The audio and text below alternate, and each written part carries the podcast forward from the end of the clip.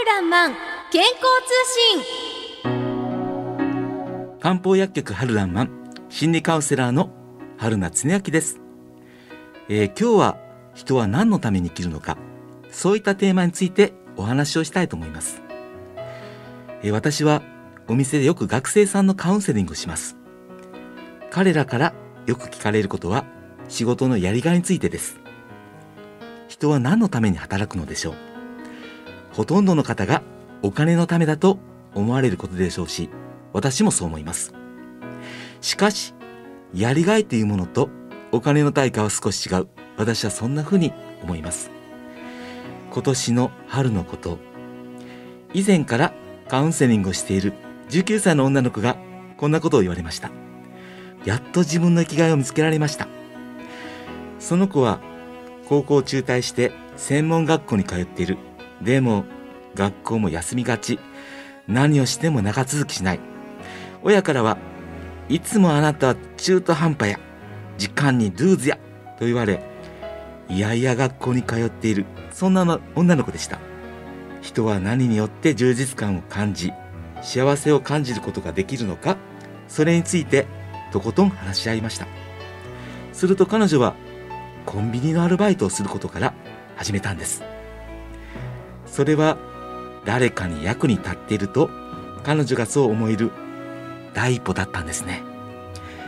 バイト先で必ず意識するようにお伝えしたのは笑顔と挨拶。その挨拶も必ずプラスアルファがある挨拶なんです。どういうものかというとありがとうございましただけでもなくいつもご利用いただきありがとうございます。雨の日は雨の中ご来店ありがとうございます。仕事帰りのサラリーマンのお客様にはありがとうございます。お疲れ様でした。こんな感じです。彼女は来る日も来る日も挨拶に自分の気持ちを加えた挨拶を告げます。そう。来る日も来る日も。えー、そういった彼女の姿を見たお店の経営者は彼女をアルバイトマネージャーに任命します。彼女は僕に話してくれました。先生私にアルバイトマネージャーなんて務まるだろうかって。アルバイトマネージャーはスタッフの教育やお店の運営も行います。時にはスタッフ同士のいざこざで苦しみ泣き出すこともあったでしょう。しかし彼女は逃げなかった。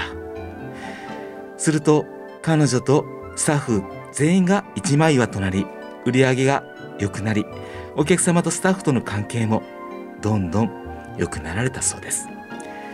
気がつくと彼女はアルバイトマネージャーでもランクアップした店員に育っていました。やがて就職先が決まり長年勤めたお店を後にするその最後の日。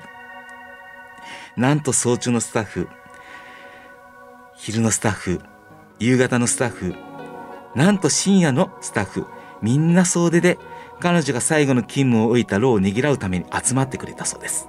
そしてみんなで書いた彼女への寄せ書き。彼女は涙が溢れてその寄せ書きが見えなかったとのこと。僕たちは私たちは自分は役割は人から与えられるものと往々に考えてしまいます。人は何によって充実を感じ幸せを感じることができるのでしょうかそれはやっぱりね誰かの役に立っている自分の存在が誰かの力になっていると思える時ではないでしょうか。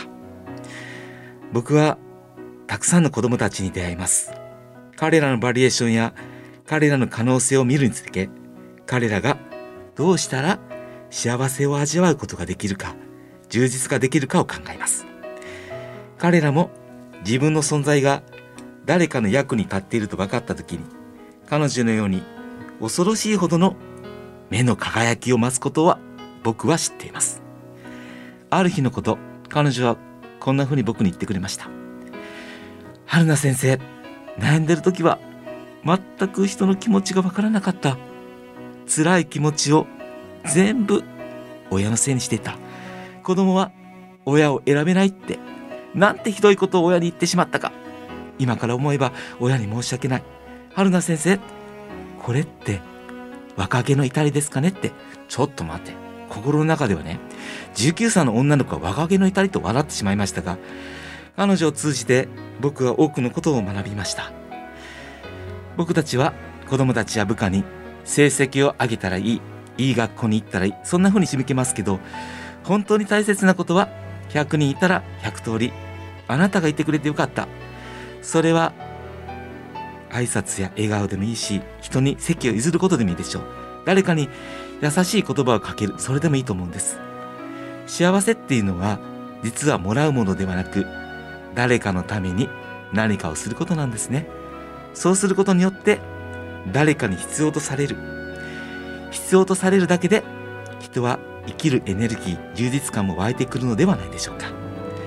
知識だけという世界で順位や成績を決められてしまうと人生早期で早い段階で彼らは夢も希望も失ってしまうそうです。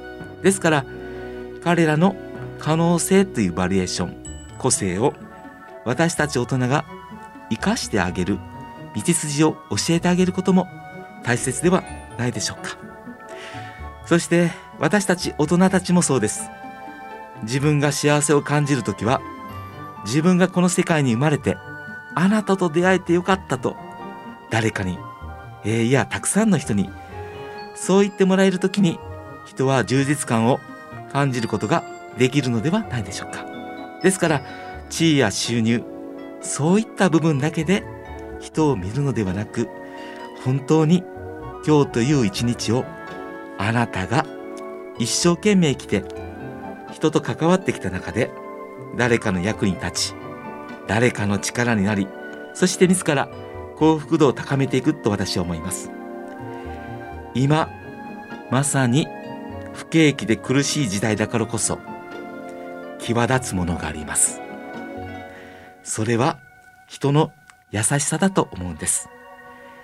今の時代だからこそ私は人のつながり自分にできることを周りが喜んでくれることを行いそれがまた明日からのエネルギーに変えながら生きていくことが大切だとそう思います、えー、実はですね僕もこうやって皆さんの前でこの小さなマイクの向こうにたくさんの方を想像しながら話をさせていただきたった一人でも最近下を向きがちだなっていう顔を上げていただきまた明日から頑張ろうっていう気持ちになっていただくことで実は僕は皆さんから多くのものをいただいてるんです。与えることは決して奪われることではなく与えれば与えるほど自分の存在感生きている大切さに気がついていく。そんな毎日を意識されてみてはいかがでしょうか？今日はこの辺で。漢方薬局春らんまん心理カウンセラーの春名恒明でした。